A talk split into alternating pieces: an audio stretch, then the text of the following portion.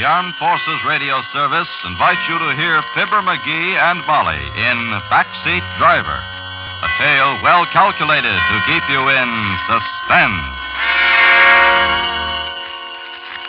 It can't happen to you. You read about stuff like that in the papers. Girls murdered and mutilated, drunks left dying in the gutter for the handful of change they had in their pockets, lonesome old men tortured because some hoodlum gets the idea they're misers with a pot of gold hidden under the floorboards of the shack. Sure, you know it's real, but it can't happen to you. Oh, you get your fair share of trouble. I've been a professional man here in Los Angeles for 30 years. I've met up with bums and grifters and petty sharpers. They're around in any business. But the viciousness, the real deep down dirt, that's for somebody else. You do your work and you go home to your family. And for a real bang up evening to break the monotony, you take your wife out to a movie. That's what I did that Saturday night. We'd driven all the way in from the San Fernando Valley to Beverly Hills for a picture Ellie especially wanted to see. Wasn't that a good movie, Joe? Uh huh. Just the kind I like. Songs and dancing and girls in pretty clothes. I get so tired of cops and robbers. What's wrong with cops and robbers? Oh, you know what I mean. Murder movies, honestly. All the policemen stupid and all the crooks sneering out of the corners of their mouths. Yeah. The stuff those Hollywood boys dream up. Yeah. You'd think the streets were knee deep in blood and you couldn't hear yourself think for machine guns. Well, here we are, honey. you get in first. Okay. All right, Ellie? Just a second. All right, Joe.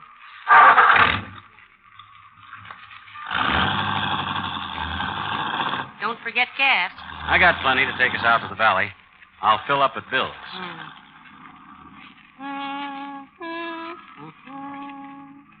Remember how that song goes, Joe? What song? In the picture? You know, Two on the Moon? The one the boy sang to the girl? Oh, that one. Let's see. Mm-hmm. Oh, heck, I don't know. Oh, well. We'll be hearing it again on the radio. How about turning it on? The radio? Why, sure. Set her around 1100. We ought to get some news in a few minutes. I'd like to hear whether they caught that fellow. That awful mass murderer? Uh huh. They spotted him in L.A. this afternoon, but he got away. I know. You told us at supper. Oh, it makes you shiver. Don't you worry, he won't get away with it.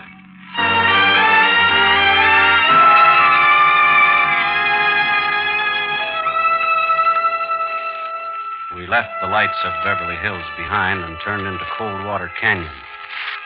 It's as quick a way as any to get us across the Hollywood Hills to the valley. It's dark in the canyon, quiet, with mighty little traffic at night. I cut my lights full up, and we swept up the side of the ridge. The news program came on, but I didn't pay much attention. The fellow was talking about brush fires. They'd already put out the one near my place, though they were still patrolling it. We were over the ridge and sliding down to the valley before the program got to the part I wanted to hear. There it is. Put it up higher, Ellie. Louis Matrick wiped out an entire family in Greenlee, New Hampshire. Today he was spotted 3,000 miles from the scene of his crime.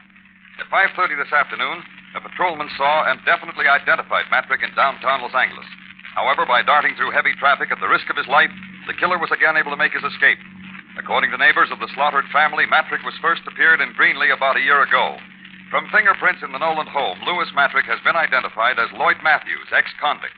He is wanted for questioning in the robbery and murder of a New York storekeeper a year ago, a crime that netted the killer less than $20. Matrick, or Matthews, is 32 years old, height 5 feet 9 inches, weight 155 pounds. He has blue eyes, light brown hair, nose slanted to the left. When seen this afternoon, he was wearing a blue suit and gray pork pie hat. Awful, awful. Not pretty, no. And he's somewhere around L.A. this minute. Joe, Hmm? you think it's right us leaving Annie and Bud all alone while now, Ellen. Annie's grown up, and Bud's a smart youngster, if I do say so myself. You can't wrap kids in cotton wool. I know. oh, I'm silly, I guess. Neighbors close all around. All they'd have to do is yell. But now, what would make a young man do a dreadful thing like that? Could be a lot of things. Maybe he's got a screw loose. Maybe he went nuts over a girl. Maybe he gets a kick out of killing, like some of them do. You know all the answers, don't you? Joe! Hey, what the? Keep going. Go on, keep going. I got a gun here and I'll use it. Tell him you. Ellie? against the back of my neck. I can feel it. Cold. Well, are you going to move? Okay. Okay, brother, you're the boss. Yeah, you said it, I'm boss. And remember it. Otherwise, I'll blow a hole through your wife's head. I've had experience in these things.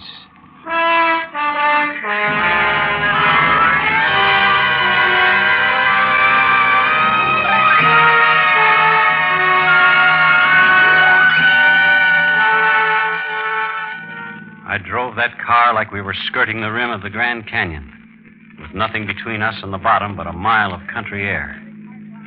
This was it.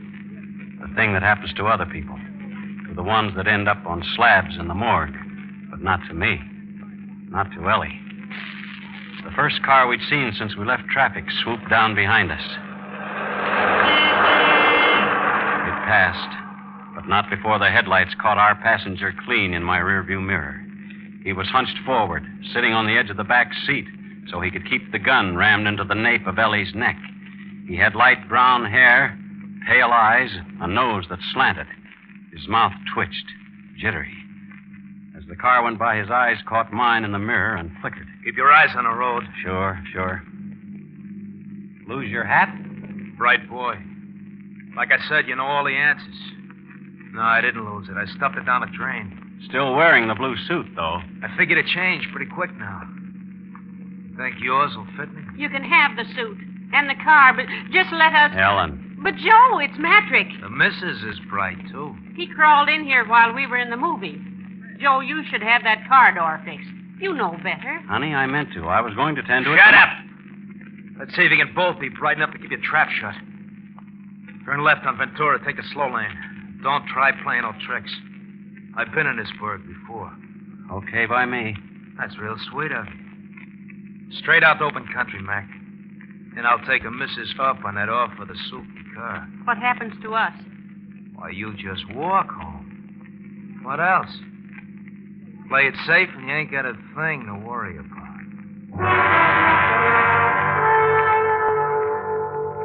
That was a laugh, that was. Nothing to worry about. That'd kill you. Once we got out into the open country, we didn't have a chance of walking away from the car. All a murderer can hope for is time. He doesn't leave witnesses around to get the law on his tail one second sooner than necessary. All I could do was stall and pray, and make what feeble gestures I could at Lady Luck. The thing that came into my mind was so risky it brought my hair up on end. But there was a chance, provided that trigger finger didn't start jerking. In the bright lights of the boulevard, I didn't think he'd notice. But a traffic officer would. I turned into Ventura, took the far lane, obedient as a whipped pup. We must have made two or three miles before I saw what I was hoping for. What's that? Huh? The red light? Oh, why? An ambulance, I guess. We see a lot of them here. In That ain't no ambulance. It's a motorcycle cop. Joe, it's young Mike Kennedy. He patrols this stretch. Look, what are you up to? What are you trying to pull? Nothing. The kid's a friend of ours. Think you can get me away way easy, huh? I warned you. I ain't going alone. You asked for it. Listen, listen, will you? The kid lives near us. Practically grew up under our feet. All he wants is to pass the time of day, or maybe send a message to our Annie. Yeah? Yeah. You start popping now, and we'll all be dead. Keep your shirt on. I'll get rid of him. Okay. But it better be good.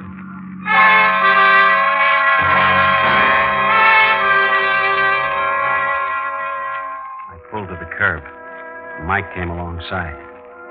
He sat balancing the bike between his knees, and the grin on his face was a mile wide. It had worked. At least we were still alive, and Mike wasn't two feet away. But where did we go from here? I had to think, but my brain was wet wool. My tongue stuck to the roof of my mouth. Well, what do you know if it isn't Uncle Joe? Something, something funny, kid? After all the times you've read us the riot act about observing the letter of the law, brother, wait till I tell Annie. Mike Kennedy, what's the matter with you? I didn't notice anything Oh, wrong. hi, Aunt Ellie. Nothing much the matter. Just Uncle Joe here proceeding sedately out the boulevard with his headlights up full. Headlights. Oh, by golly, that's right. I must have forgotten to dim them. You oughtn't to forget these things. Someday a big bad cop might come along and haul you off to the sta- Hey, is that Annie back there? No, no, no, no, it isn't. It's our new neighbor, Mike, uh, Mr. Uh, Anderson. Oh, is that right? Oh, glad to meet you, sir. Hello. I didn't know there were any vacancies out our way. Oh, there, there weren't any until recently. Uh, Mr. Anderson has taken the, the Charles place. The Charles place. Are you kidding? Nope. Looks like things got too much for old man Charles at last. He's clearing out for good. Kind of sudden, wasn't it? I guess so. Oh, it's too bad. For old man Charles, I mean. Mighty nice for Mr. Anderson, though. Good places are hard to find these days. All right, Uncle Joe, I'll let you off this time. Give my love to Annie. Mike. Watch it. Yes, sir. Uh, nothing. Just come see us soon, boy. Always glad to have you. Thanks. I'll be around my next night off. Got a date with Annie. So long.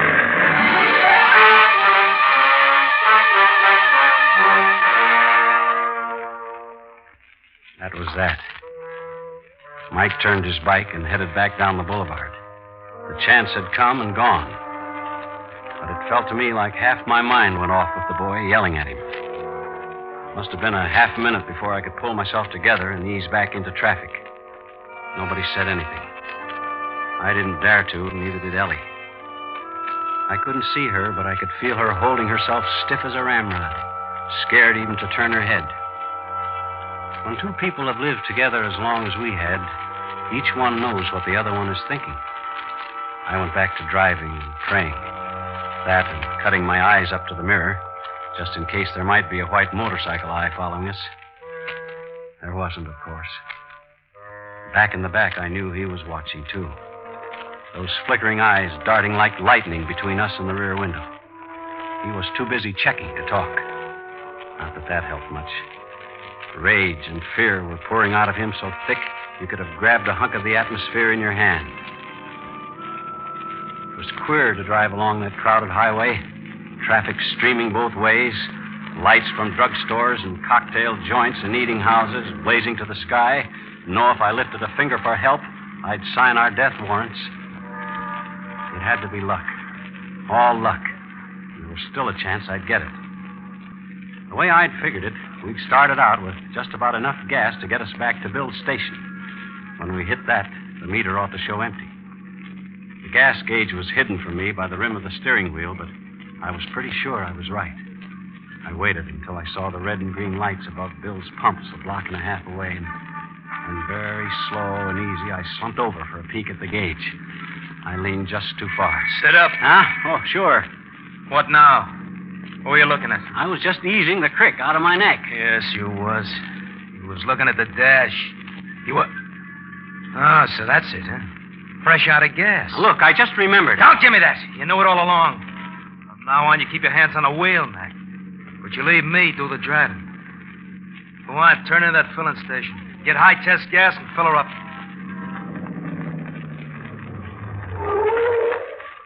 Hiya, Joe. Evening, Ellie. Oh, evening, sir. Hello, Bill. Bill? Up to the top? Yeah, Ethyl. Ethyl it is. Oh, I, I hear you've been to the pictures. Uh huh. You people know everybody in the whole valley. We've lived here 30 years, from back when this was farmland. Of course, we know lots of people. I don't like it. Get the gas and get out. Hey, uh, I was up to Miranda's for supper. Is that right? Boy, her chili gets better every time. Don't see how it can, but it does. Yeah, she's saving some for you. Said you'd be around after the show. Miranda. Oh, my. I saw Miranda this afternoon and told her we'd be by for sure, Joe. Oh?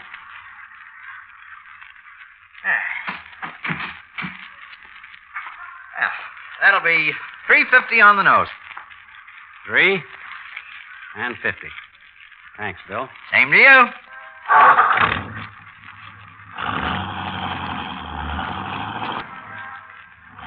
What was all that about? Nothing much. Come on, come on. I gotta ask you everything twice. Miranda runs a drive-in up the road a ways. On show nights, we usually drop in for a carton of chili to take home. I just hope she won't call home when we don't show up and get Annie all worried. Wait a minute. Drive-in, you said? Yeah. And this Miranda could start checking on you. Why, I didn't mean it like that. It's just that I. They could call your Annie, and between the two of them, they'd have the cops on the lookout for you before midnight, huh? You're crazy. Yeah, like a fox. I kept ahead of the buttons all this time by taking chances. we'll just pick up that chili. You want me to go to Miranda's? Why not? Leave Annie get a beauty sleep. I can cover a lot of ground before tomorrow morning. I ain't eating so good lately. I could use the food. With you and the missus to front for me, what's to worry about?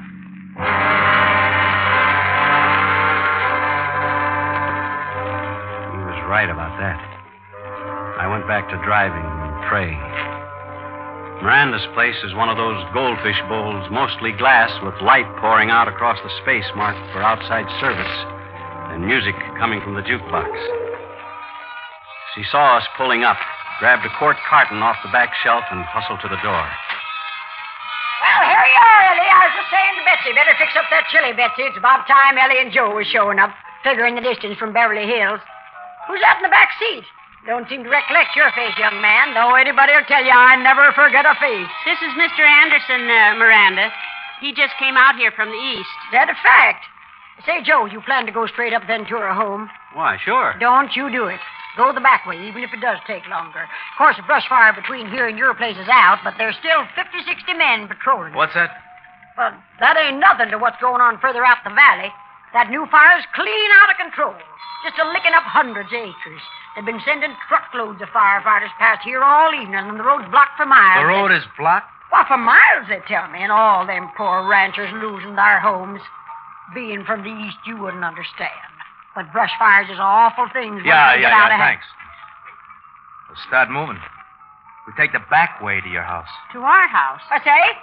Oh, you staying with Ellie and Joe? Yeah, until the road is cl- until I can get into my own place. Well, what are we waiting for? Night, Miranda. Well, bye. Be sure you come see me, Mr. Anderson.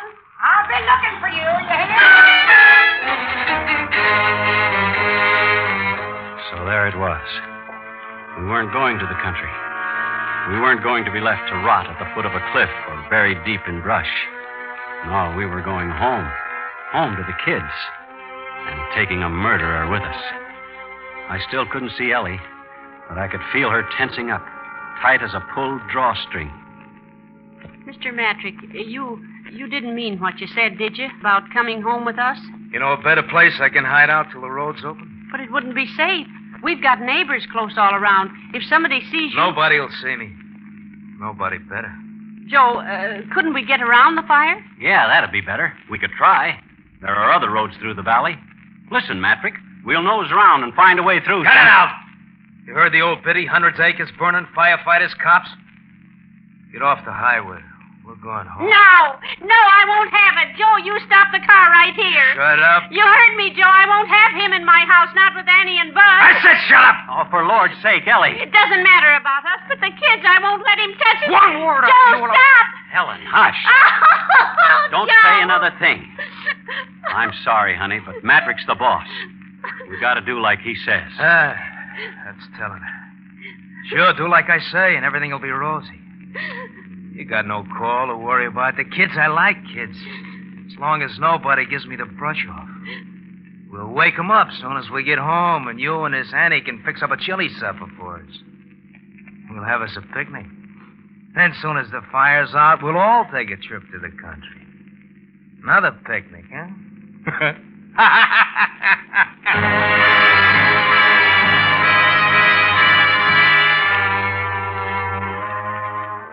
keep going. As long as you're breathing, you keep going. Even when it looks like there's no way out, you hang on by your toenails.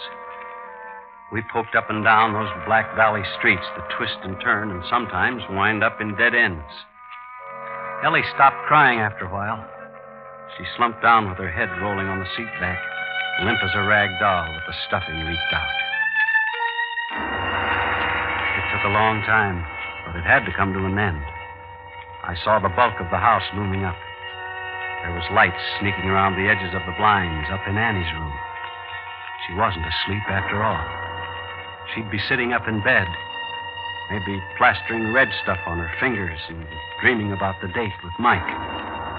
Bud's room was dark. He'd be wrapped in covers like a cocoon and dreaming. Whatever boys dream, I couldn't remember. I pulled up to the concrete walk I'd poured with my own hands before there was any Annie or Bud, and cut the lights. In a second or two, my eyes got used to the dark. I could make out the high hedge Ellie planted around the place and the roof rising up beyond it. Out, missus. Face the house. Now you, Mac. Slide out same side. Stand beside her.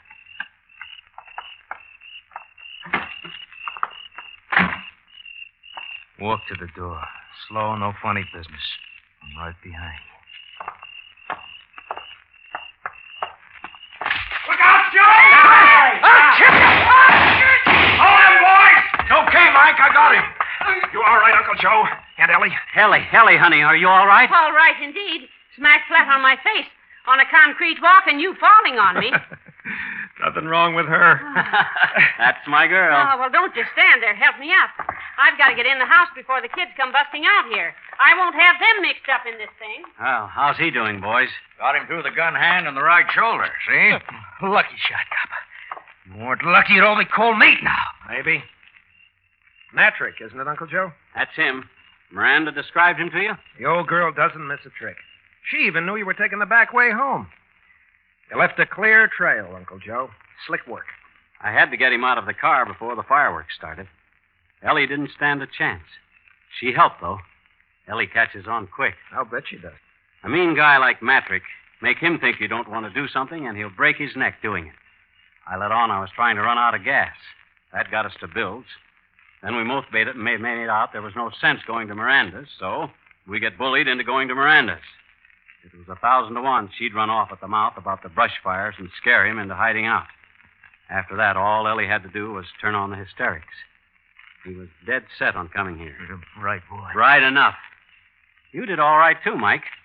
I was watching the rearview mirror all the time you were trailing us, but you never showed. You knew I was there, though. When one officer starts double talking another officer, he wants to know why. Officer? Double talk? You never said a thing to him except I'd, I'd bought some place out here. The Charles place.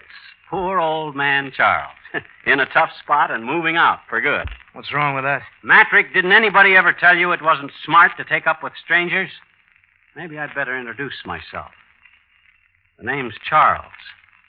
Joe Charles. Detective. Homicide. Tonight I was off duty and just taking my wife to a movie.